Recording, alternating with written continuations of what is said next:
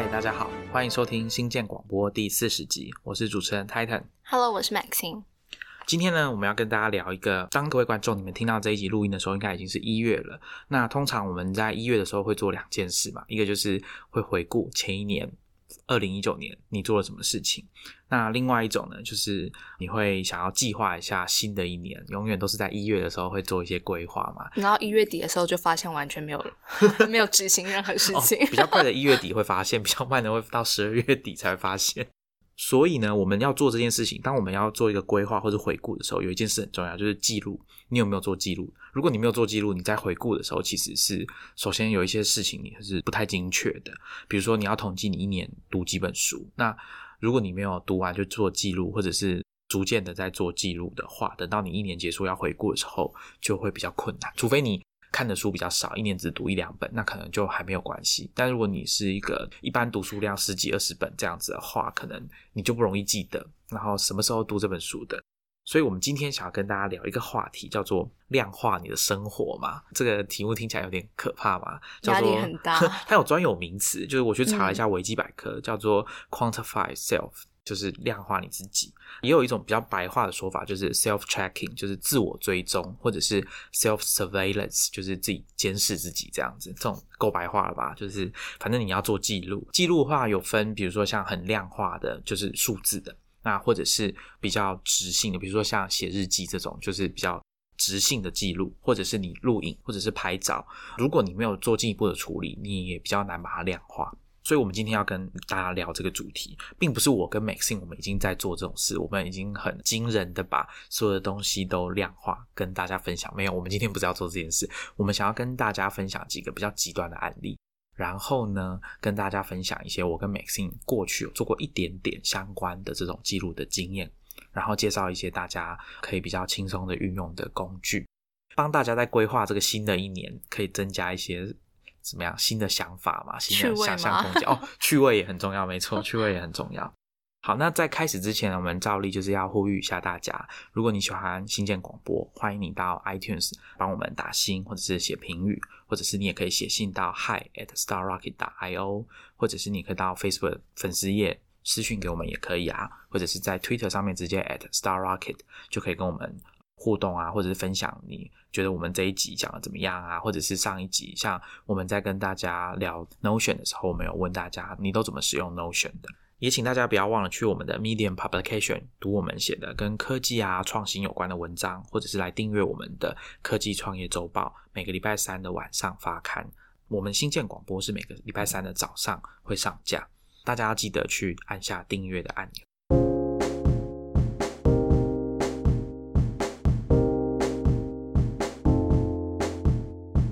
好，那我们正式来开始吧。刚刚我有提到一个专有名词吧，就维基百科上面这个条目叫做 quantify self 量化。我稍微跟大家简介一下这件事情好了，就是这件事情呢，据说是从大概一九七零年代开始有人比较这种 geek 嘛，他会开始尝试做一些穿戴式的感应器去做一些记录。那有些人会用比较简单的摄影的设备去记录自己周边的，不管是拍照或是录影的方式去做记录。这件事情一开始都蛮小众的，比较没有说哦很主流，大家会关注。那一直到了大概二零零七年的时候吧，《Wired》杂志啊、有一个编辑叫做 Gary Wolf，那他跟另外一位大家也听过的叫 Kevin Kelly，他们在推动 Quantified Self，简称 QS 这个运动。那他们就开始办一些 Meet Up 啦、讲座啦，后来还甚至办了年会，就是让大家分享一下自己是怎么做这些事情的。很巧，我在就是搜寻的时候就看到第一场 QS 的 Meet Up 是在 Kevin Kelly 的家举办的。那这个活动呢，为什么会找到？是因为有一位叫 Tim Ferriss 的人，他就已经出现过 N 次了，在 我们的节目里面。对，我们在第二集有提到 Tim Ferriss 这个人，然后还有他写的那本书《人生胜利圣经》，有兴趣的听众可以去听一下。那他就是去参加了那第一场的 Meet Up 的其中一个观众，他就贴出一张 Kevin Kelly 拍的照片，然后跟大家讲说啊，我去参加这个 Meet Up 怎么样怎么样，大家也可以去看一下他当时的这个记录。我今天要跟大家介绍的呢，其实我想要提的是，因为我以前啊看到的第一个案例，就是我今天要跟大家介绍的第一个案例，叫做 Nicholas Felton，他是一个前 Facebook 的产品设计师。为什么我会看到这个东西，或者是我会想到这件事情，是因为在我大学的时候上的一个通识课讲艺术的，有讲到一个行为艺术家，算台湾人。那当然他现在已经是算美国籍了吧，叫谢德庆。可能有一些听众知道他。那他最有名的就是他曾经为期五年，每一次一年的这种行为艺术，他的做法是他每一年会设定一个主题。在这一年里面，就是按照这个主题去执行。比如说，他第一年他把自己关在一个笼子里面，不可以出去。那他就是除了某几天之外，他会开放给大家进去参观，其他时间他就不跟别人来往，只接受大家提供的这个必需品，就是食物啊、水啊这样子。那第二年呢，他做了一件事，他要打卡。我们所谓的打卡，不是现在的智慧型手机的打卡，是有打卡钟。因为这个谢德庆呢，他是一九七零年代的尾声，他偷渡到美国，然后过了十几年之后才大赦，就被大赦之后正式变成美国籍这样。他是跳船偷渡的，对对对，就是我们讲他跳机、跳船这种的偷渡进去的，正式的名字就是非法移民嘛，其实就是这样。他那时候在做啊，大概是八零年代的时候，他的第二个。为期一年的行为艺术啊，是我刚刚讲打卡，用打卡钟，然后打卡完之后要去一个定点站着拍照，拍一张自拍。那他的规矩是这样，每一个小时都要拍照，所以睡觉睡到一个小时之后也要起来拍照。所以他有时候会睡过头，就是会迟到，因为有打卡嘛。所以你可以去看那个打卡的记录是怎么样。所以他有时候会迟到，但是每一个小时都要去拍一张照片。其他的几个为期一年的这个行为艺术，还有其他的主题，比如说他跟另外一位艺术家两个人绑一条绳子绑起来，大概他是说八英尺嘛，然后不可以碰到对方一年。再来还有一个是你一年之内都只能待在户外，不可以进去室内有屋顶的地方都不可以，这真的是蛮疯狂的。那我刚刚前面讲到的这个自拍打卡这件事情，就。会让我跟后面这个我们今天要讲的这个主题 quantify self 做一个联想，因为他每一天都会记录自己打卡的时间、拍照的时间，还有拍照的照片本身。那我们接着要讲的这个，我前面讲到比较极端的自我量化的案例是 Facebook 的前设计师，他本身的专业算是 information design，就是资讯的设计。他叫 Nicholas Felton，他做什么事呢？他从二零零五年到二零一四年，十年。他每一年会推出一个年度报告，就叫 Annual Report。那上面的报告就是记录前一年，他会选一个主题，然后用资讯图表的方式跟大家呈现。所以不外乎就是数字跟图表。它的选定的主题有一些蛮特别的，大家可以去我们的 Show Notes 会放上这个网站的链接，大家可以去看。那他的做法就是从第一年比较简单的，就是记说，哎，他要去哪些地方旅行。然后读过哪些书，听过哪些音乐，然后用基本的图表，还有一些图片的方式呈现。中间他每一年选择的主题不太一样，比如说到了零六年、零七年是关于移动，更多关于移动的。零七年他就会把纽约市，因为他那时候在住在纽约，他就会把纽约市他移动的轨迹都记下来，配合纽约市的街道地图把它记下来。他后来还有一年吧，他说他是因为每年都是他自己记录自己嘛，所以他后来就问朋友说：“哎，那你们记得我？”关于我的什么事嘛？告诉我这样子。然后到了二零一零年比较特别，是那一年他父亲过世，所以记录的年度报告的主角就不是他，是他的父亲。所以他就帮自己的父亲做了一些图表的统计，比如说整理出来四千多个物件，然后他的父亲的护照上面有盖了两百三十九个这个护照的印章，然后比如说像他父亲有收到一百六十九张的明信片啊，这样子。一三年是我觉得比较特别的，是他要记录自己的通讯。什么叫自己的通讯呢？就是他跟多少人讲过什么话，他在哪里讲过什么话，或者是他的通讯的形式是讲话、讲电话、简讯、Facebook 讯息，还是 email？然后他对话的内容，他也会，比如说我跟 Maxine 讲话，他就是说像这个状况。呃，面对面跟人讲话，他就会写一个摘要下来，他有一张卡片，所以有时候会遇到一些比较好笑的情况，比如说他跟喝醉的人 讲话，他也是要把那个讲过的话记下来。他在做这个过程里面做一些我觉得啦很疯狂的事情，比如说他就把这些所有的文字记录都把它印下来，变成一本书，他把这张照片发在 Tumblr 上面，所以大家也可以去看一下，我们会放在 Show Notes。他甚至连个陌生人的话，他也会跑回去找那个陌生人去回忆。我记得那时候看外尔的一个采访报告，嗯，报道讲的就是他跑去找他搭计程车的那个计程车司机，对，去问说我们讲了什么话这样子。那以通讯的这个年度报告来说，比如说他就会记到总共的记录，他有做记录的大概有九万四千八百多项记录，那平均每一天大概会有两百六十笔的。各式各样的通讯记录，所以大家也可以去想一下，你一天收到比如说几封 email，你跟几个人讲过话，传过几个讯息给朋友，或者是你在网络上有跟别人比赞啊、留言、发言什么的，这些都把它算进去。我认为上百笔应该是有可能的。他说最多的一天有一千三百五十五笔，最少也有五十三笔，意思就是说他这过去的二零一三年一整年是没有一天没有跟别人通讯的。他在两千八百六十四个地方进行过这种通讯，所有的通讯的内容，因为它内容有记下来，所以总共提到了三千三百多个地点。然后呢，像比如说他有记录到所有他可以努力记下来的文字。到底有多少？包括 email 里面的文字，它统计出来大概有七百六十多万字。那 email 里面就大概就占了六十九万字。我才不知道那些 email 里面是不是有很多都是广告信或者是电子报之类的。所以他大概一年要碰到的文字量大概七八百万字这么多。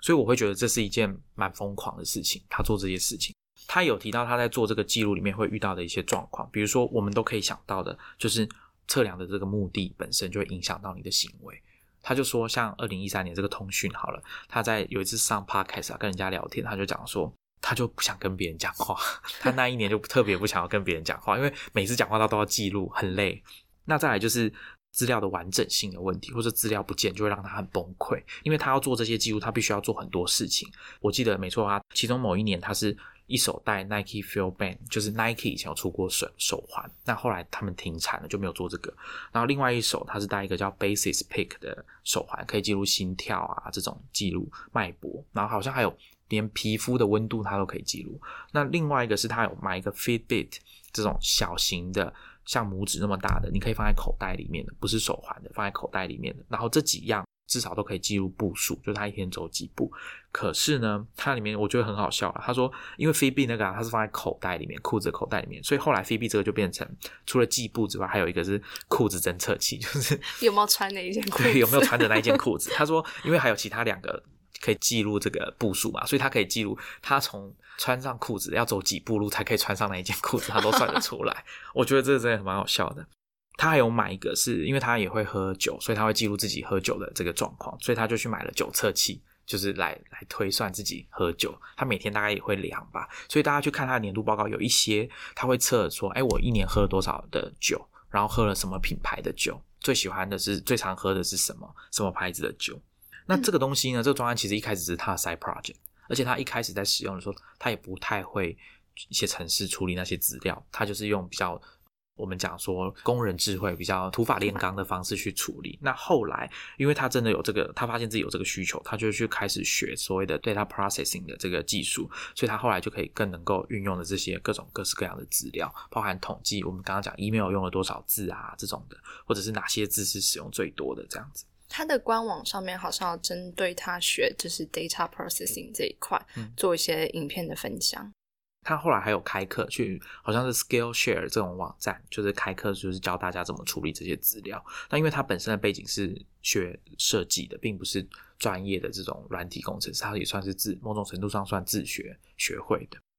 他那时候是说他跟别人学啦，就是刚好他在纽约时候有朋友会处理这些资料，然后他就一边看书一边去问他这样子。听众有机会可以去逛他的网站，因为他的像泰坦刚刚说，他这些所有的自我记录，他最后都有把它就是图像化、视觉化的方式来呈现，然后再加上他自己是设计师，所以他设计出来的这些作品其实非常非常的精美。然后像刚刚除了自我生活记录之外，像刚刚说，因为他是他是设计师嘛，所以他也有他也有一年在记录的是他各个不同工作或者生活上面使用的工具的一些数据。那它这些设计啊，它的年度报告，它都把它印成印刷品，大家可以去，就是可以去买就对了。那我想大家去看了这个网站的链接跟他的作品之后，应该就会了解说为什么他觉得这东西是可以卖钱的，因为有一些设计的真的很漂亮，是可以变成大张的海报挂起来，也很好看。泰坦现在又要推没有推坑了，因为他本来泰坦本来有想要买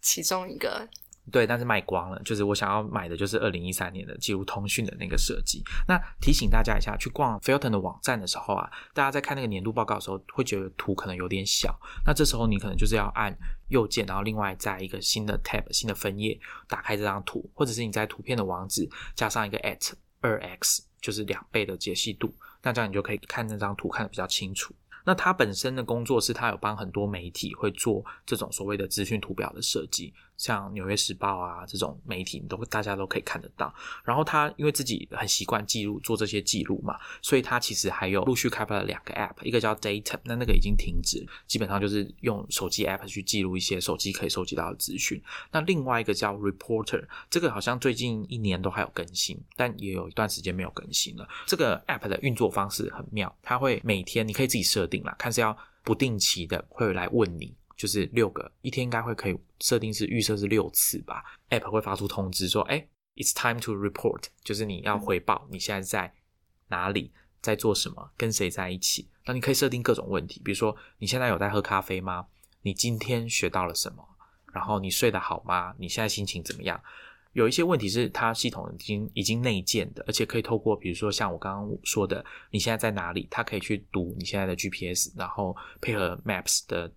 记录直接跳那个地点给你选，或者是你也可以把一些地点设为私人的，比如说住家或者是你工作的场所。过一段时间，它就可以让你看你这整段时间的记录的曲线，比如说到底是喝茶还是喝咖啡，有没有睡饱，或者你你心情的好坏，你就可以看到一个变化。我觉得这个设计是虽然说没有办法做到像他自己本身的记录那么的精细，可是如果你固定一段时间去使用之后，你可能会看到你生活上的一些你以前没有注意到的地方。比如说，你大部分时间是一个人吗？还是你大部分时间在工作？还是你大部分时间都没有睡好，或者心情其实都不好？那只是你没有这种很明确的证据，就是说，对我真的就像这个报告里面记录的一样，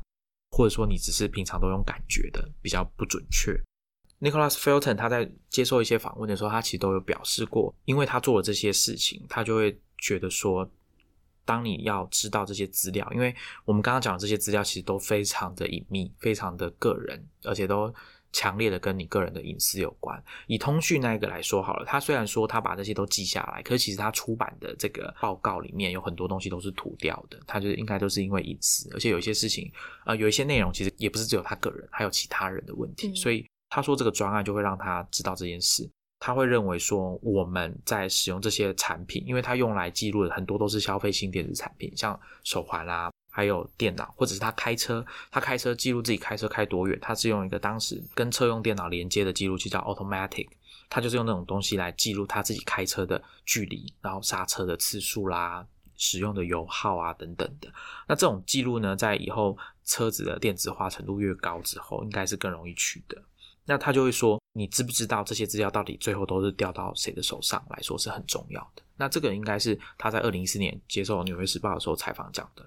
那对照过去这两三年，我们呃社会上发生的事情，网络上发生的事情，应该大家对这个是更有体会。就是说，我的个人的资料到底都是谁买走？因为很多时候其实。呃，并不是这个，你会觉得说，哎，我明明就没有把我的资料给他，为什么他会有我的资料？因为他是跟别人买的，他是跟第三方买的。那这些第三方的资料哪里来？他很有可能就是某一个广告追踪城市，某一个你有使用过的约会的 App，或者是你不知道从哪里下载来的 App，然后你就把权限开放给他。我记得他在采访里面其实有针对就是这些整理这些数据，他有讲他当初做这件事情的时候，其实也是想让大家了解说，我们身上其实真的有非常非常多的资料。我们可能平常，比方说使用 Facebook 打个卡，我们这种单点单点做事，比方说放一张照片，我们可能觉得不是很严重的一件事情。可是事实上，当如果你长时间固定。在做这件事情的时候，就像他这样十年的记录，也许不用到那么长，但是你只要稳定一段期间，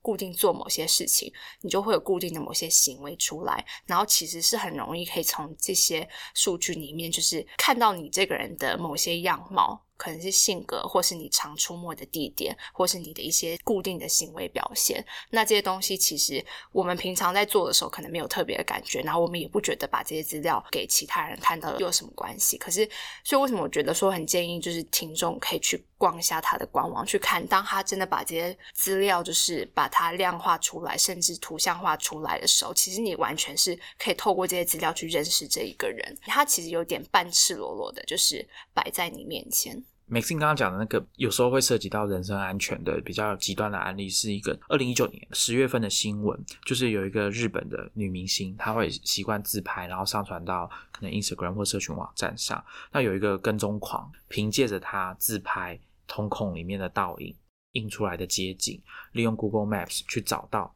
他是在哪里自拍，因为他常常在那些地方自拍，所以他就去找到那个地方，然后去攻击那个明星，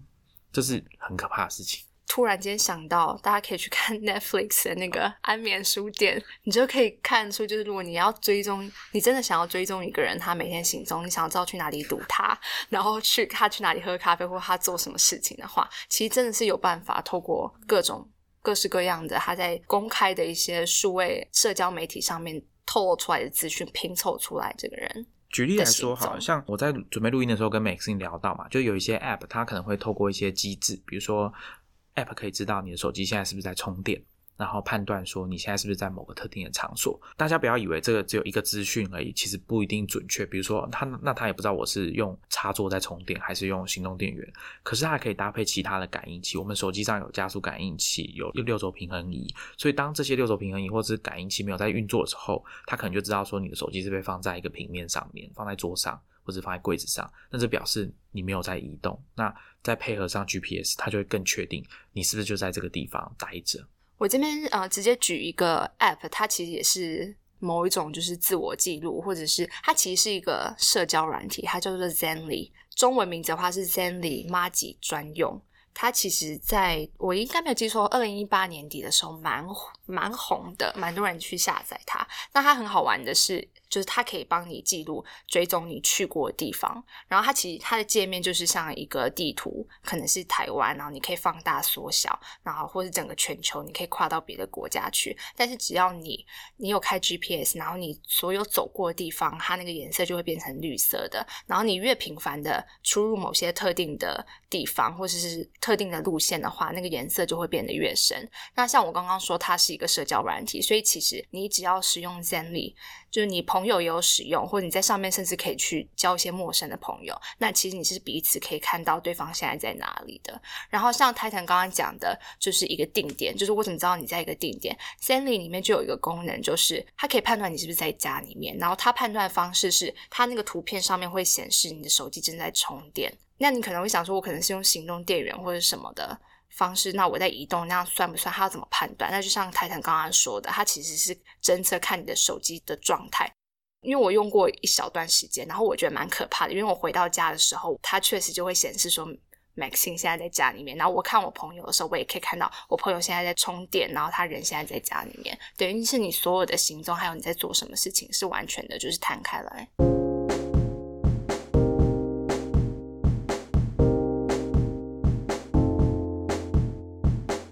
接下来，我想跟大家分享另外一个案例啊。如果你是工程师，或是你你在学界里面，或者你是理工背景的，你可能有听过，他叫做 Stephen Wolfram，他是一个横跨物理学、理论物理学、数学还有电脑科学领域的科学家。知名的软体像 Mathematica 或者是 Wolfram Alpha 这个所谓的知识的搜寻引擎，还有 Wolfram Language 的主要设计者也是他。那我想，就是你是理工背景的人，可能很多都用过他的产品，或者听过这样子的一个科学家。他呢，从一九八九年开始记录自己的资料，比如说以 email 来说，他就从一九八九年开始保留自己所有的 email 收到的跟寄出去，他都有记下来。还有他会记录自己打的电话。接到的电话，打出去的电话，然后讲了多久的电话。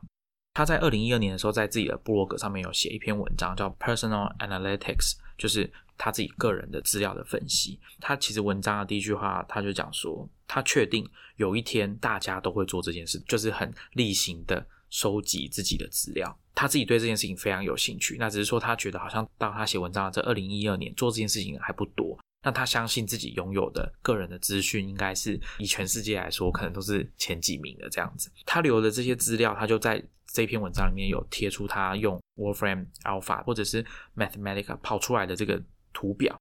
他在文章里面有放这些图表给大家看，像比如说他收发 email 的状况，这个时间很长，长达三十年。所以你就可以看得出来，这个收发 email 的比例，比如说他成立公司之后，然后开始要做产品，这个收发 email 的比例就变得很高。有一段时间他去写书，就是 The New Kind of Science。他在写书的时候呢，就回归到做研究，然后公司又暂时给别人去经营。这段时间他收发 email 就变得比较少。那后来他书写完了，他又回来做 Mathematica，然后后来还有 Wolfram Alpha 的时候，写 email 又开始暴增。但是大家可以发现，他收到 email 越来越多，可是他写出去的 email 其实增加的幅度并没有非常的多，跟他收到 email 完全是不成正比的。那还有一件事情，我觉得也是很不可思议。他说他有记录自己从应该也是过去三十年来嘛，他并没有特别讲是哪一年开始，但他有说他有记录自己每一次敲键盘的记录。按哪个键，按几下，他都有记录。二零一二年的这篇文章里面，他说累积现在敲击键盘的次数已经超过一亿次了，真的很惊人。而且他得到一个很有趣的资讯是，他说他按这个 backspace 就是退格键的比例是高达百分之七，我觉得蛮高的。他列出来的他就是有什么时候会收信，什么时候发信嘛。那从发信的时候就看出来他什么时候是在工作，什么时候在做别的事。他说他大概就是可以看到一个很固定的。这个模式就是每天三点睡，然后睡到中午十一点才起来。他到现在这个年纪都还是这个模式，非常的惊人。那他也会把每一天收到信的数量把它记下来，比如说是五十封，大部分都是五十封以下，那有一部分是五十到一百，那少部分是一百到一百五，极少数会超过两百这样子。他就做一个分布图这样。那因为他有这些数据，所以他就可以。按照这些时间，然后还有收到的数量，再做另外一种统计。那他还有记行事历啊、会议啊，我刚刚前面讲到打电话这个记录。但是你可以发现啊，这些记录有时候你会发现有中间有一段时间就是没有记录的。那他在文章里面有讲，就是这段时间记录就是不见了，他并没有说为什么。但是我想他遇到的这个状况跟我们前面讲这个 Nicholas Felton 的一样，他们就是会很焦虑，就是说啊。这个记录不见了，这样子我都那么认真的量，为什么记录还会不见？啊，很可惜这样子。他还有记一个是他开会的时间跟讲电话，大家去看会觉得很可怕，是因为看起来这个 Stephen Wolfram 每天要讲十几个小时的电话，那其实是有原因的啦，因为他并不是真的就是直接拿电话在讲，是因为他说自己从一九九一年开始就是一个 remote CEO，他就是一个远距工作的执行长，他都在家工作，那他每天都要跟同事们开会，就是用这种。讲电话，还有视讯，还有荧幕录影。他说他自己不喜欢视讯，就是即时的这种视讯，所以他都是喜欢用荧幕录影的方式。他们公司在 Twitch 有公开他们每一场会议的这个记录，所以大家可以去看。他们有时候开会也会直播，我觉得这真的是很有趣的一件事情，就是把公司的会议直接直播给全世界人看，而且在 Twitch 平台上面。他为了要在家工作，他有做一些事。我们之前在 Twitter 上面，Star Rocket Twitter 上面有分享过他写的一篇文章，就是说他那篇文章叫做《Seeking the Productive Life: Some Details of My Personal Infrastructure》，就是他在自己家里做的一些基础建设。比如说，因为他他其实可能不喜欢运动，但是他知道自己年纪比较大了，要多走路，所以呢，他就在跑步机上面再改装成。桌面，然后可以上面可以放电脑。那他跑步机，他有分享他的数据，他把坡度调成五 percent，好上坡，然后呢速度大概是每小时两英里的这个速度，他就他说这个速度这个条件下，他就可以一边走路一边使用电脑，然后一边工作，不会有影响。我觉得这真的是蛮妙的啦。然后他也会做一些改装，让他在外面散步的时候也可以一边打电脑，就是一边用他的笔电。不是平板电脑拿在手上哦，是笔电，然后就挂在脖子上，然后像大家可能在网络上有看过，就可以一边走路一边用笔电的那种设备，所以他就是无时无刻都需要有一个可以运算的装置在他身边，他才会觉得安心。刚刚 Titan 有讲到做这种量化记录的，尤其是这样子比较采取比较极端的方式，很注意自己每天有没有记录到，如果没有记录到，会开始觉得焦虑。这个东西其实我之前有看到新闻啦，也是有讨论，现在蛮多这种可以追踪你睡眠品质的，那也有研究睡眠品质的学者，他们会不是那么的看好这些睡眠品质的追踪的 App 或者是穿戴式的装置，因为他认为说很多人戴上去这些东西之后，他为了可能想要修正他的、调整他的睡眠状态，然后他会特别的在意这些数据的变化，然后搞到最后他反而更焦虑，然后睡得更不好。所以我觉得大家在做这个量化，我们前面有讲。可能我们可以当做一种趣味性的做法，就是不一定每个人都是要采取这么极端的。那我今天再跟大家分享一个第三个案例啊。等一下，你们以为极端的已经到这边了 吗？还不止。没错，刚刚 Stephen Wolfram 还说他是个人数据的，就是他觉得他自己有的数据是最多的。但是如果我们以这个档案的大小来看的话，其实 Stephen Wolfram 远远不是这个档案最大的哦。我觉得，因为接下来有一位学者，他做了一件也是我认为是蛮极端的事情哈，是我在。一本书里面看到的，是《云端大脑时代》这本书里面第二章的其中一个案例啊。他是一个研究语言的学者，叫 Deb Roy。他那时候在 MIT 在研究，他想要研究小朋友是怎么学习语言的，他们是怎么学会一个单字的。所以呢，他把自己的家里做了一些改装，每一个房间的天花板都安装了一个广角三百六十度的广角的摄影机，加上一个高敏感度的麦克风。他的说法是说，就连耳语就讲悄悄话都可以录下来。这样，这个东西他就是在他小孩出生，然后搬回家住，从医院回到家之前把它弄好、整理好，然后资料全部都收集到他们家地下室的 server 里面。所以从他小孩进家门那一天就开始做记录。总共录了大概三年，监视。对，就包括自己啊，他自己、他家人也都会被记录下来。那他总共做了三年多，记录了三年多，累积了九万小时的影片跟十四万小时的声音。那总共的资料量大概是两百 TB，好，非常的大。那他在 TED 上面有一个演讲，我们会把链接放在 Show Notes，大家可以去看。那他在这里面做了什么事情呢？比如说，他做了一件事，就是。因为他所有家里只要是室内，他都有装摄影机，所以都可以准确的还原到当时的现场。然后再加上影像的三 D 化的处理，它就等于是把自己的家变得有点像 Google Maps 的 Street View 一样。你可以在三 D 的他们家里面做一些导览这样子，而且它是动态的，你可以随时的把影片还原到当时的现场。比如说。他那时候要做的事情就是记录自己的小孩怎么开始发出声音，然后学习一个字的，所以他就会把所有的音档做语音转文字的处理之后，然后再后续去把它把这些文字找出来研究。那他在 TED 的那场大概二十分钟的演讲里面就有讲到，举一个例子，就是他小孩学水这个英文单词 water，好，那他小孩一开始是。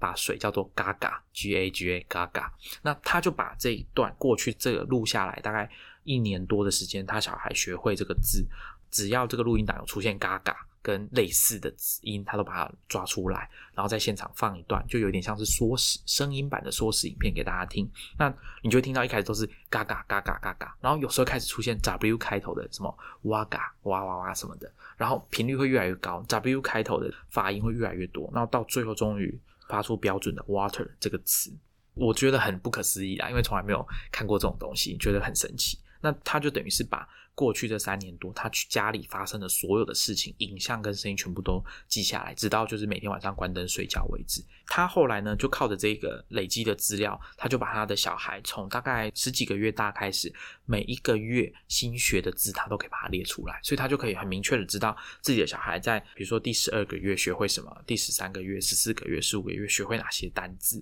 把它记下来。那我觉得这个就是也是某一种极端在。很短时间内的小范围，尽可能的把整个空间里面所有发生的事情都把它记录下来。它里面还有举一个例子啊，就是他小孩第一次会走路超过三步的时候，就是真的会走路。那他说那个场景，他就把那个影片播出来。那个场景就是他妈妈在厨房里面炒菜，然后他从一个房间里面出来，把门关上，然后看着他小孩在走廊上面正在站着在走路。然后他说他那时候有一个预感，就是他小孩说不定可以。多走几步，然后他就发出一些鼓励，说：“哎，baby，走路啊，这样子。”然后他小孩就走了两步、三步、四步，然后他说这时候很神奇，就是他的小孩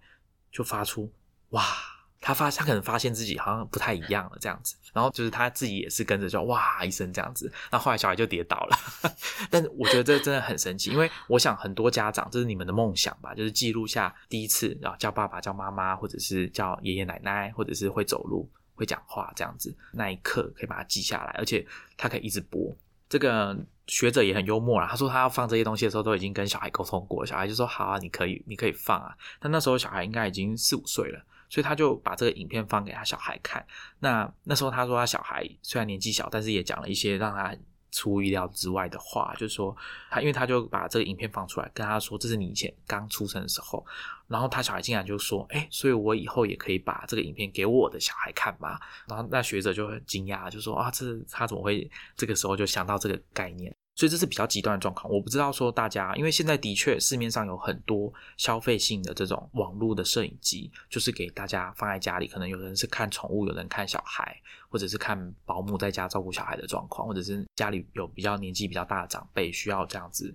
时时关心的。至于说你是怎么运用这些资讯，你有没有想过这些资讯如果不小心在云端上面？外流到别人手上会发生什么事情，这些都是有蛮多不少这种案例的。像 Deb Roy 这样子的案例当然是比较夸张，那他的目的主要是做研究，所以他其实也只有录了大概三年多，他就没有再录。好，所以我们今天跟大家分享了三个，我觉得都蛮极端的案例。但是作为这种所谓的 quantify self 或者 self tracking 的这种概念，而且其实到了后面这个 Deb Roy，它比较算是人家讲的这种 life log，就是你会把所有东西都拍起来。比如说，我们现在也看到越来越多人走在路上或出国旅游的时候，你们会背着一个 GoPro 嘛，就把它夹在背包的背带上面，或者是出去玩做极限运动的时候，会放在你的冲浪板或者是你的滑雪的头盔上面会带这种东西。所以，其实某种程度上，你把它放大，或者是追求到一种极致的时候，大概就会像现在这样。而且，再往后啊，就像 Stephen Wolfram 讲的嘛，以后他的想象是越来越多人会做这种事情，而且是很自然而然的就把这些东西记录下来，因为工具变得更好用、更简单。他他以前还要写 script，就是要写一些这种所谓的脚本，然后他因为系统升级，他有提过，他必须要在针对这个脚本做一些修改，他才可以继续记录他的 email 跟他的案件。打字的这个部分，但我真的很好奇，如果换到 iPad 的话，不知道怎么记录这些东西。再加上我们的储存的成本是越来越低的，所以这种东西，如果你愿意的话，其实是可以做到。比如说你你要监控你家的 盆栽，好不好？那我想应该是有可能的吧。你一整年盆栽你都帮他录音。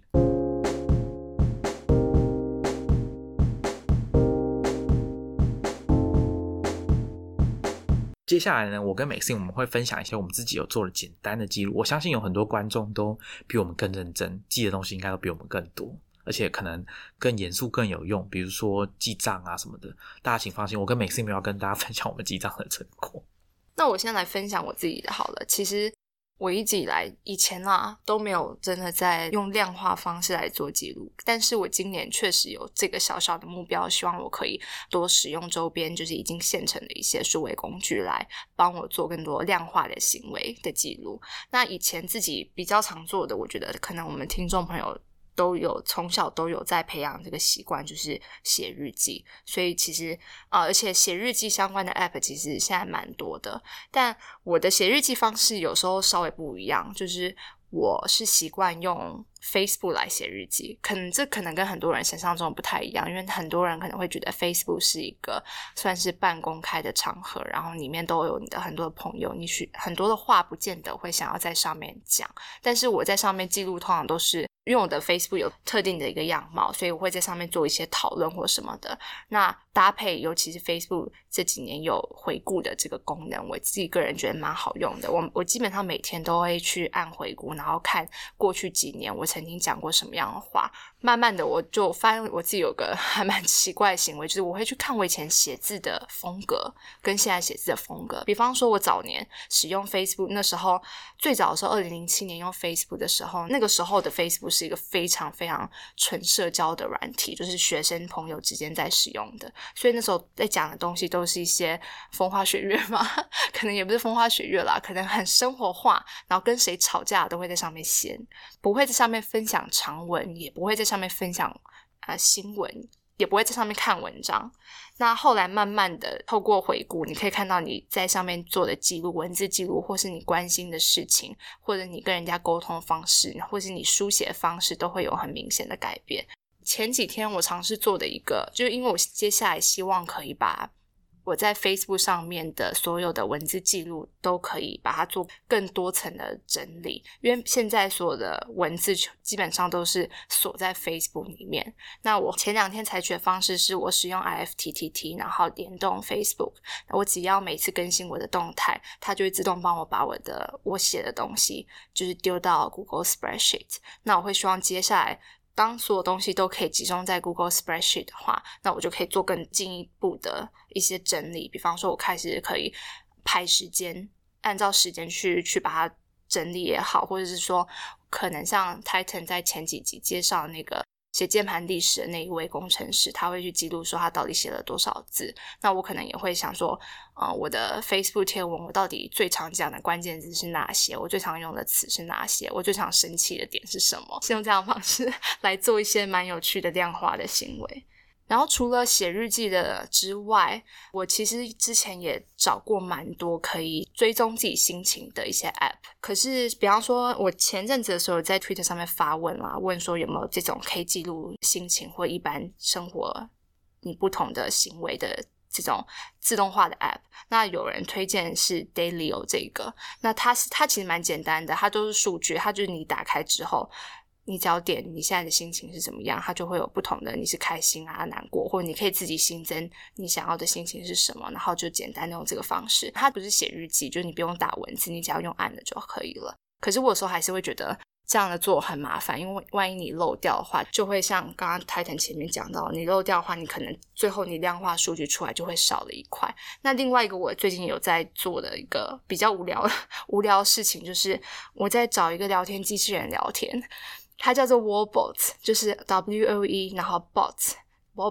它是由那个史丹佛大学一个心理学跟人工智慧学家共同研发的一个虚拟心理咨商师，可以进行认知行为治疗。那使用者基本上就是跟他对话。你每次 login 进去去 check in 的时候，他就会问你，像是你今天心情怎么样，然后给你不同的心情选择，然后他会针对你给的心情选择，再去多问你说，哎，那你为什么？你现在在做什么？为什么你会这样感觉？你发生了什么事？然后他还会跟你。做其他的练习，比方说会跟你练习什么感恩，比方说列举一两个。你今天觉得非常开心的事情，让你觉得很谢谢的事情，还有其他练习，比方说前两天我跟 w o b o 聊到就是被贴标签这件事，他就跟我分享，他是机器人哦，他就他就跟我分享说，啊，他也觉得被贴标签是件非常困扰的事，因为他说他当年就是刚开始，他现在只有两岁，他当年被开发的时候，大家都觉得说，哇，这个机器人聊天机器人好厉害哦，怎么那么聪明，可以对话，所以大家都觉得他是 good robots，就是好的 robots。然后后来可能他后来几次的实验，他表现的可能没有这些开发者预期中那么好的时候，就有人说他是一个 bad robot，就是。不是很好，然后他就是在 我们聊天的过程中就跟我说，他觉得很受伤，就是被贴标签了，但是就蛮好玩的。但 Wallbots 我觉得有唯一有点可惜的是，他目前的数据，你每天 checking 进去的时候，他问你心情怎么样，它是有一个曲线图可以显示出来你的心情的这个走向，但是目前为止，它这些数据还没有办法输出，所以。我觉得这是他唯一蛮可惜的，因为我觉得如果固定在上面跟他聊天，然后记录我的心情，到时候可以输出的话，也许我就可以做更多的资料整理。在前两集的时候，我还有分享说，最近也养成的一个习惯，就是到 iPhone 里面内建的那个健康的 App 去看一些自己身体的状况。那它有些数据是需要你自己手动去记录的，比方说生理期，或者是你会头痛，像这些你可能自己要定时进去，然后点选它里面的选项。但是它其他可以自动帮你记录的，就是听力的品质。你比方说，我平常用不管是 AirPods 或是 Bose 的耳机，在听音乐的时候，耳朵接收到那个声音的分贝有没有超过？其实 Health 它可以帮你就是追踪个别的装置接收到的那个音量。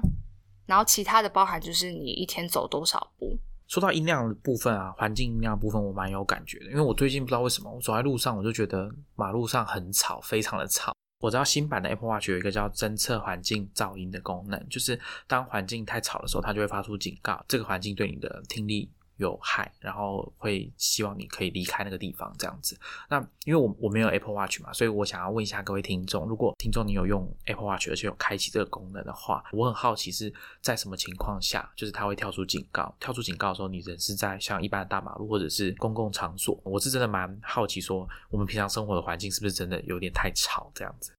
那 Health 里面还有一个是我也是最近开始比较关注的，是记录睡眠。那我自己现在手机是有设定一个 bedtime，就是睡眠的期间，从十一点半然后到可能早上七点。但是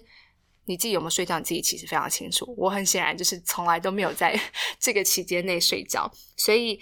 我那时候一直以为，就是 Health 这个 App 里面，它所谓的睡眠记录就是针对我这个 bedtime 的设定，所以一开始我觉得它根本就没有记录到什么。但是我前两天点进去看的时候，才发现，诶，它上面显示我的睡觉的状态，跟我之前自己设定的这一个区间是。不一样的，比方说，它它算是蛮精准的，就是侦测到我可能都是一点两点钟才在睡觉，然后可能六点钟就会突然爬起来，像这样子。然后我后来就在思考，说是为什么？因为我手机是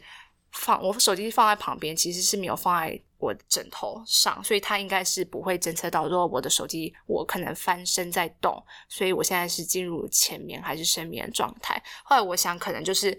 很简单，就是因为你真的去睡觉的时候，你手机就一定会放在旁边，然后没有再使用它。那因为我起来第一件事。就是很坏的习惯，就会先拿手机。那等到你开始拿手机，然后开始滑的时候，它就会判断你现在就是已经是醒了。那这个有一点点可能会有误差，是因为比方说我的睡眠品质有时候不是很稳定，所以像周末的时候会习惯睡回笼觉。那那个时候我后续可能八九点之后，我再继续回去睡觉的那一段，就可能他不会判断说我是在睡觉，所以那一段的睡眠品质其实是完全没有办法被记录的。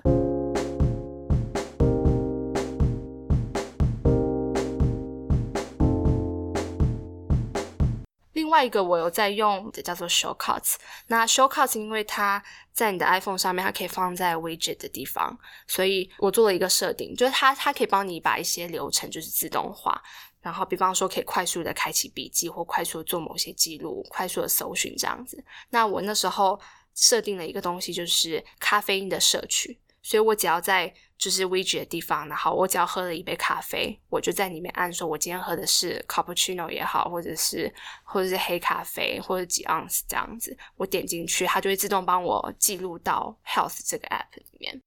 我刚刚讲的都是一些半自动化的方式，但是我其实有用完全就是手动的方式做过一些其他的，就是其实去年底的时候，二零一八年，我曾经有长达半年的时间。记录过我自己的时间，就是我把时间花在做哪些事情上面。然后我一开始的时候是使用一个叫做 Blocky Time 的 App，那它其实也就是你进去之后，你可以点选，它有一个像是 Timetable 一样时间表，然后它有不同的方块，方块上面就是。方块有不同的颜色，然后每一个颜色可能代表某一个你正在进行的活动，可能是看书，然后可能是睡觉，可能是散步或什么的。你花了多少时间在做这些行为或做这些活动，你就把它输入进去。那后来，因为我觉得它的那个分类实在太少了，我那时候比较想要追踪记录是更细一点的，关于我工作的状态。比方说，我花多少时间在写文案，花多少时间在准备 podcast，或者是花多少时间在准备 Facebook 粉丝页的贴文这样子。所以那时候，我为了要更多的分类，我自己其实采取的方式是，我是使用 Google Spreadsheet，然后做。一个月的时间表就是一个月每一天日期啊，横轴是每一天，然后纵轴是我的区间时间是十十五分钟一个空格，十五分钟一格，我大概有二十几个标签吧，对应到个别不同的活动，比方说是在通勤的时候，我有没有在听 podcast，还是通勤的时候我是在放空，还是通勤的时候我是在看书，然后每一次就很详细的去把这些时间花了多少时间这样记录起来，后来。真的是，其实蛮好的，因为你回头看的时候，你可以看到你具体都把时间花在哪里。可是最后，它一个比较矛盾，就是你会发现你花越来越多时间在记录你的时间上面，所以其实有点本末倒置。我最后没有采取这个行，就是没有再继续下去了，因为实在是太花时间了，而且它每一次都要手动，你必须要每天提醒自己。刚好趁这一集，我跟大家介绍一个叫 Timing 的 App 好了，是我之前在 Mac 上面发现可以记录你 Mac 上面各种应用程式你使用的状况的一个 App。那刚好我们之前我们的编辑天心他在我们的 Medium Publication 上面有介绍过这个 App，大家也可以去看一下。那这个 App 呢，基本上它就是安装在你的 Mac 上面，所有的资料都存在你的 Mac 上，它没有一个所谓的云端。如果你担心你的资料安全性的话，那我想这个部分应该是还好。这个设计者是一个算前 Google 的工程师吧，是一个德国人，叫 Daniel。这个 Timing 它就是记录你所有的 App，只要你有打开，然后你是放在最前面在操作的 App，它就会记录下来，然后它会帮你产生报表跟归档。也就是说，如果今天你是一个 Freelancer，好，你是一个自由接案的工作者，那你有时候会同时做好几个专案，那你就可以把这些图表，它帮你记下来的，不不管是哪个 App，或者是你开过的哪个档案。去过的哪个档案夹，它都会帮你记下来，所以你可以把它拉过去，你设定好的专案，Timing 就会知道说，哦，你在用这个 App 的时候，其实你就是在做这个专案，所以你可以把它时间一打开，你就会看到你每一天里面第几个小时、几点几分在做什么事情，在用哪个 App，然后它也会帮你设计，就是每一天你统计的时间里面，你用了几小时的电脑，然后你的生产力一个分数，你可以自己去设计你哪些 App 使用的时候是算在生产力。像比如说有人是可能你在播放。影片的时候，你就觉得说啊，这个是没有生产力的，那你就不用把它放进去。那大部分人使用 Word 或者是 Excel，或者是像我们用 Markdown 编辑器的时候，通常都是在从事生产力相关的工作，或者是工程师他打开你的 IDE 的时候，可能就是在工作的时候，或者是你去 GitHub 啦，或者是 Stack Overflow，通常也都是在工作的时候。所以这个它就会自动帮你归类。那当然你可以手动在事后去调整。那最后它可以帮你出一个报表。如果你是这种计时收费的接案的。人，你可能就可以用这个报告去请款，或者是你只是像我跟 Maxine 想要知道自己的工作状况是怎么样，就可以把它记下来。现在录音的时候是二零一九年十二月嘛，那刚好我去年一整年都有记录。这个 App 后来改成好像要变成订阅制吧，我就没有订阅。我是那时候买的时候是单机版买断的，那所以它的设计就变成我不能再升级，就是新功能我都没有这样子，我也不能透过 iCloud 去同步，因为有的人他工作跟生活是用不同的 Mac。那它有后来有推出这个功能，就是它可以同步多台 Mac 之间的使用状况。那我自己看出来的话，我过去一年使用电脑的时间大概是两千四百个小时，一个月大概有两百小时，电脑都在都是在使用的状态。然后用最多的当然是网络浏览器，大概超过一千三百个小时。那第二多的呢，就是 Audacity，就是我用来剪 podcast 的这个 app。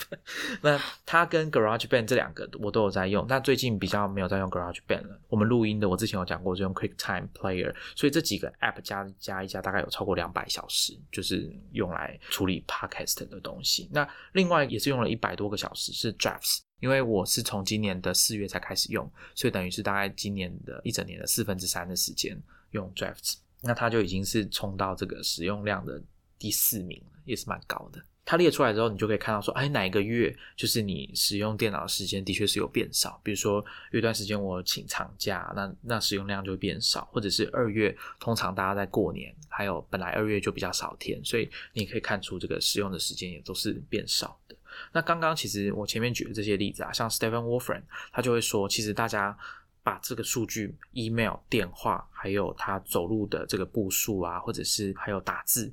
把这些数据全部都叠在一起，你就会看到一个很明确的模式。比如说，当他在写 email 的时候，那当然。打字的东西就会变得比较多。那你把时间轴拉长到以年来看，就会发现说，哦，他在写书的时候，他就比较不会处理 email 的东西。那他要研发新产品，像他那时候特别讲是第三版的 Mathematica，应该是九零年代的时候，还有到二零零九年那时候要推出 Wolfram Alpha 的时候，这时候工作量就增加非常的多。那我刚刚有说它是 remote 嘛，所以它的 email 来往就也是非常的多，就可以看到同步的增加。那我们刚刚也前面有提到，像 Deb Roy 这个科学家，他就是必须要收集这么多的资料，然后可以去帮他回忆，当他有需要想到某一天的某一个时间点，家里发生什么事，他都可以用他记录下来的资料去回溯。那我相信大家可能多多少少已经有在用这种方法，比如说我们每天都会用智慧型手机，呃，不一定每天，但是很常用智慧型手机来拍照，所以可能有些人他就会去回忆说，哎，我二零一九年七月的某一天在干嘛？我可能去翻一下我的相簿。看看那前后几天我拍了什么照片，我可能就知道说哦，我自己那时候可能在做什么事，或者是回去翻这个你 Facebook 的状态啊，或者是 Instagram 上面跟朋友的对话记录啊，这种应该都可以找得到蛛丝马迹，就你自然而然这些东西都已经被记下来的。那或者是像美信刚刚有讲到，他用 IFTTT 加上 Facebook，那我的话我是用 IFTTT 加上 Twitter，所以就是把 Twitter 上面我每一个发出去的，或者是我按赞的。都把它透过 IFTTT 送到 Google Sheet 里面。那因为大家知道 Twitter 的搜寻功能没有很好，所以我就可以去用 Google Drive 的搜寻功能去找到我要的、我发过或者我读过的某一则 Tweet。我有打新的，就是按 Favorite，或者是我自己发出去过的这个 Tweet，我都可以找得到记录。那我觉得这些经验是蛮有趣的啦。像每次你刚刚讲睡眠，其实我一直以来都有戴这个 Garmin 的这个手环，都有记下来。那我都很不想要面对。而且 Garmin 有一个功能是，它有一个叫 Insight，当他觉得你的状况有异样的时候，他都会通知你，或者他会善意的提醒。比如说我最常收到其中一种提醒就是 Titan 规律的睡眠是有助身体健康的，像像这样子。跟你讲一个完整的话，我以为他直接会就是警铃大响这样。没有没有没有。然后或者是他会跟你说，哎，Titan 你今天好像走的比平常还要多的路，他会提醒你这样子。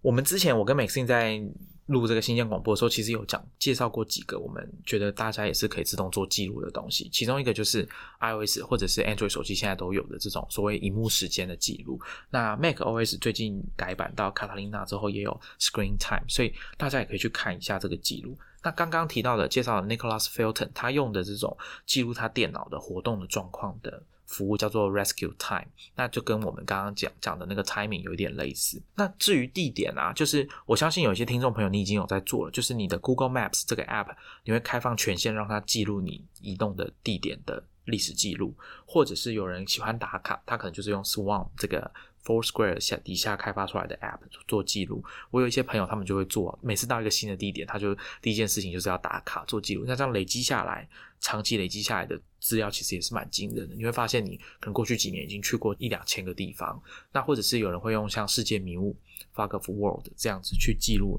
你移动的轨迹。那只是它的记录都是从 GPS 来的，那所以这个记录可以汇出，然后再做另外的处理，我觉得都是有机会的。如果我们有这个技术的话，应该都可以把这些资料。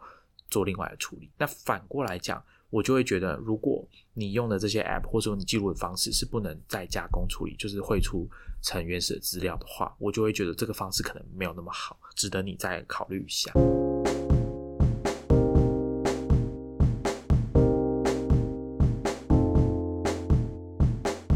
另外一个还有我这边自动化记录的是看书这件事情。前面几集我我已经讲过蛮多次，就是我在使用 Remove 读墨电子书平台，它他们出的 App，它的 App 里面自动就会帮你记录一些你的阅读的时间跟行为，比方说阅读记录。然后书评，还有你划线的注记。那阅读记录的部分，就是会用阅历的方式去呈现。它大概每一天设定的目标其实不长，就大概就三十分钟。然后如果你有达标的话，你点进去那个阅历看，你就是会有个勾勾打起来，还会跟你说你达标了这样子。那我录这一集的时候，回头看我十二月份目前为止的记录是四百一十九分钟。我不确定这个是。表现算是好还是怎么样？但是我基本上看大概一个礼拜，至少可能都会有三四天，就是粘着度蛮高的，在那个 app 里面看书。但是我后来发现有个偷吃步，就是他用听的也是可以把它记录起来，他也会算进你阅读的时间。我到后期比较不想要用眼睛来阅读，所以我直接就是用 text to speech 的方式，就是让 app 去帮我把这个内容念出来。那其实这样做很快的，就像你听 podcast 一样，通勤的时候听，很快三十分钟就会达标。所以我我其实会希望他未来，如果这是许愿嘛，如果能够做到，就是把用眼睛看的阅读时间。跟用听的阅读时间这两个分开来，我觉得这可能也会方便 Remove 他现在开始在推有声书这类的产品，可以去观察说使用者到底有多少，他们会愿意花多少时间用听的来接受新的内容。那我自己啊，做了这些记录，其实我做过的记录，除了地点啦，然后还有我的电脑的使用状况啊，iOS 上面的 Screen Time 啊，我还有记过，像每次你刚刚讲书，我有记，但是我没有那么仔细的在看我自己 Remo 上面的记录，而是我会记得，就是我自己读几本书，然后哪些书的进度读到哪里，那或者是我的 Audible 听了几本书，听到哪里这样子。那还有另外一个，我觉得比较有趣是。我以前有带 Nike Feel Band，然后搭配 Nike Plus 这个 App 去记跑步的状况。然后后来我用 Garmin，所以 Garmin 的那个 Connect 我有用，所以我跑步的时候就是两个都打开，然后两个都一起记。你就会发现有一个真的是快乐表，我就不要说是哪一个了。那这个呃，我记这个跑步的时间其实记蛮长的，我我看时间跨度应该有到十年那么久。所以我大概知道，说我今天跑步的状况是好还是不好，我的表现好不好，或者是当你有一段时间没有跑步的时候，你就会发现啊，果然这个数字有就直接反映在你的记录的数字上面。所以我觉得做这些记录的有几个好处嘛，当然就是你会对自己比较了解。比如说，如果有听众你是很擅长记账的。或者是记录其他各种资讯的人，你就会发现，在那个部分你掌控度会比较高。我觉得这种对不管是生产力或是个人的生活，你可能有些人他就会觉得说这样掌控度高，我比较安心。但有些人他可能就是刚好相反，他觉得说我我其实不太需要这些东西，我也可以过得不错。那我是觉得反正都有这种工具在那边，大家也可以去试试看，尝试一下。而且自动化。现在变得比较多了，那不用像 Nicholas Filton 那么辛苦，就还要做这么多工人智慧的事情。应该说，我们出这一集的时候是一月多，那从十二月底到一月这段期间，其实就是大家最常去回顾自己过去做了什么，然后有哪些事情完成，哪些事情还没有完成，或者是去展望未来，说希望这新的一年我们可以做些什么事情。那我们通常在规划的时候，常常会把这个目标设定的非常高，觉得我一定要达成某某些事情。可是我觉得刚好我们可以借由这种不管是直化或量化的方式，其实仔细的去观察自己日常生活的行为，就是你不管是花时间在哪里，或是你的精神状态、体力够不够。或者你什么时候需要休息？那我觉得，当你更了解你自己的时候，你未来在做不管是工作上面的规划、运动的规划，或者是看书等等这样的规划，你会比较能够去找到一个，不是说不用设定目标，而是你的目标会能够更符合你自己的状态，然后你可能也会比较容易的去掌握，然后可能达到这个目标。所以我们推荐大家可以去玩玩看我们介绍这些 App。欢迎跟我们反映一下你使用的心得。对，但是我觉得还是提醒大家，前提是你自己要非常清楚知道哪些资讯你是想要把它这样被记录下来，或者是让这些公司拥有你这些资讯。比方说，像我个人的话，我是没有太喜欢我的地点，我去了哪里的地点就是被记录，所以我自己个人就不会一直去打卡。我觉得每次你刚刚讲的这个提醒非常重要，所以大家在如果你是用手机 app 的话，一定要注意这个 app 跟你要索取的权限是什么。比如说像如果是如果只是一个手电筒的 app 好了，那它就根本就不应该跟你要什么麦克风的权限，那大家要注意一下。好，那我们今天就跟大家聊到这边，大家有空可以点我们这个 show notes 去看一下 Nicholas Filton 他做的 annual report，非常的好看。那我们下次见喽，拜拜！祝大家心想事成，拜拜。